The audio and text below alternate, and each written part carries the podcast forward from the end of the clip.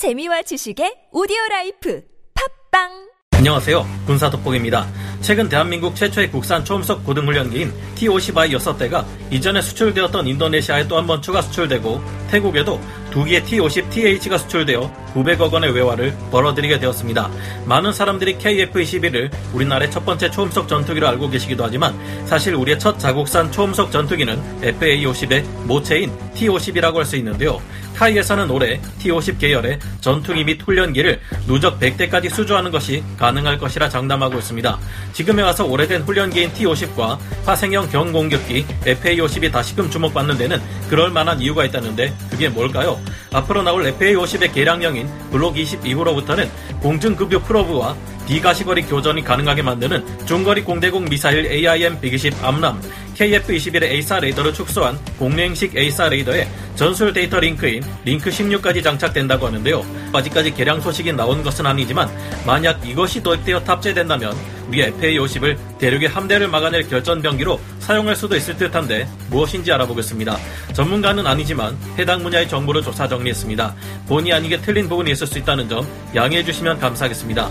FA-50 대륙의 항모 전단 박살내는 결전병기 될 수 있을까?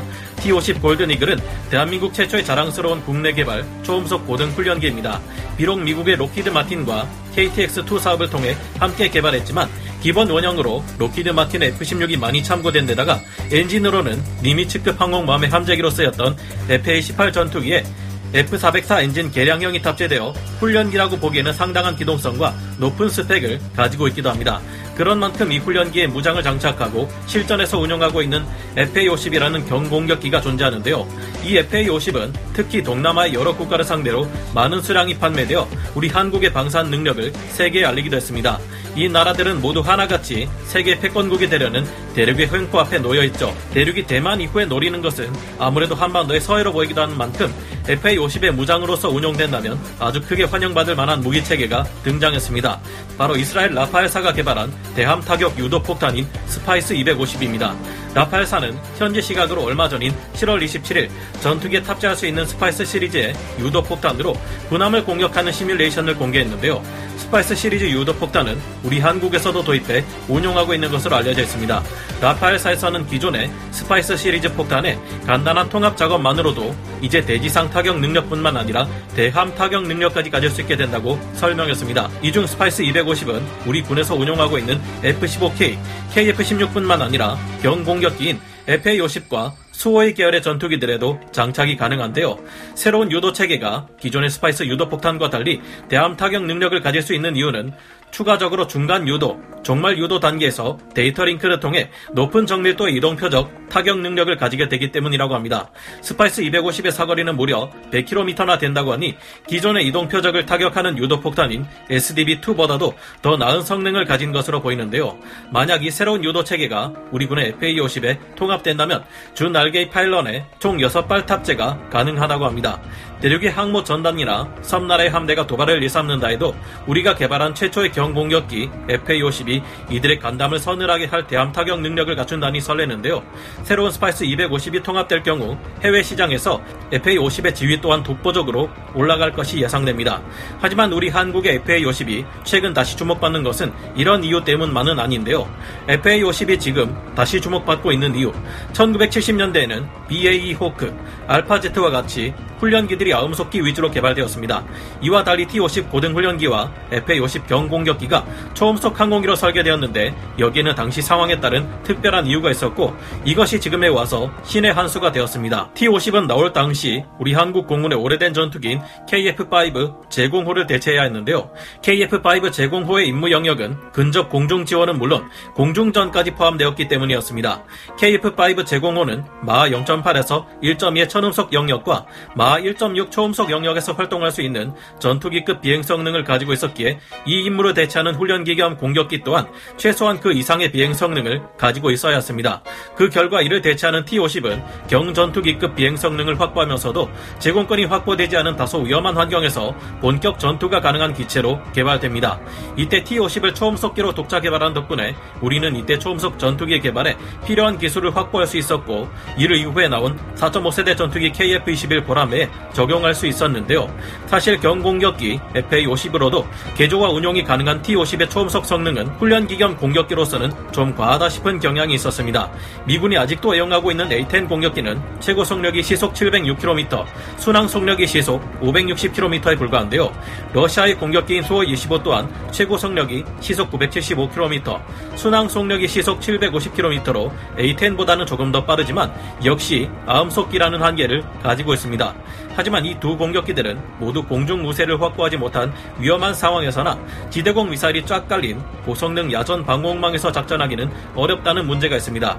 이에 비해 T-50의 공격기 버전인 FA-50은 최고 속력이 마 1.6에 달하기에 아군의 공중 무세가 확보되지 않은 상황이나 적들의 방공망이 어느 정도 갖춰진 위험한 상황에서도 빠르게 공격으로 진입한 뒤 작전을 수행하고 빠져나갈 수 있다는 장점이 있습니다. 이 기체는 가장 기본적인 T-50이 있고 전술 입문 훈련기인 TA-50 이 있으며 경공격기인 FA-50, 공중 고객인 T-50B, 미 공군의 차기 훈련기 사업인 TX 프로그램을 위해 많은 것을 업그레이드한 T-50A까지 모두 다섯 종류가 있는데요. 이 파생형 기체들은 모두 시제기로서만 존재하지 않고 실제로 모두 운용되고 있습니다. 그 외의 장점으로는 실전에서 성능이 검증된 항공기라는 점이 있습니다. 필리핀 공군은 우리 한국에게서 도입한 FA-50PH를 활용해 2017년 필리핀 민다나오 섬에서 벌어진 마라위 전투에서 전장의 게임 체인저로 활약했고요. FA-50 공격 기의 무장은 점점 더 다양하고 강력하게 업그레이드되며 최신 4.5세대 전투기에 가까워지고 있습니다. 기본적으로 FA-50은 GPS로 유도되는 공대지 유도 정밀 폭탄인 JDAM을 운용할 수 있는데요. 그 외에 레이저로 유도되는 항공폭탄인 LGB, GPS로 유도되는 대기갑 확산탄인 CBU-105, 500파운드의 무유도 항공폭탄을 GPS로 유도하는 한국형 GPS 유도폭탄 KGGB 등을 공대지 무장으로 사용할 수 있습니다. 공대지 무장으로는 AIM-9 사이드와인더 단거리 열추적 미사일, 굉장히 먼 사정거리를 가진 공대지 미사일인 AGM-65 매버릭, 독일과 스웨덴이 공동 제작한 공대지 순항 미사일인 KEPD-350 타우러스 등이 있는데요. 하지만 앞으로 더욱 주목받는 부분은 AIM-120 AMRAAM이 통합된다는 점과 최신 AESA 레이더까지 탑재된다는 점입니다. 한때 우리 한국은 미국 정부를 설득해 일찌감치 FA-50에 유로파이터 타이푼의 CAPTOR 레이더를 축소한 소형 AESA 레이더인 Vixen 501을 장착하겠다고 했지만 거절당했는데요. 영국의 레이더인 Vixen 501을 장착하려면 T-50을 우리나라와 함께 개발한 미국의 로키드 마틴이 영국에게 항공기 식별 체계인 소스 코드를 알려줘야 했는데 이를 미국 정부가 반대했기 때문이었습니다. 그 대신 미국 정부는 레이시온의 AN/APG 84RACR이나 노스럽 그루먼사의 AN/APG-83 SABR을 제시했으나 완성되려면 5년 넘게 기다려야 하니 우리 입장에서는 난감했습니다. 우리 한국은 2년 동안 미국 정부를 설득하려 노력했지만 자꾸만 이 과정이 지연되자 결국 AESA 레이더 장착을 포기하고 이스라엘 엘타사의 기계식 레이더 ELM 2032를 장착했는데요.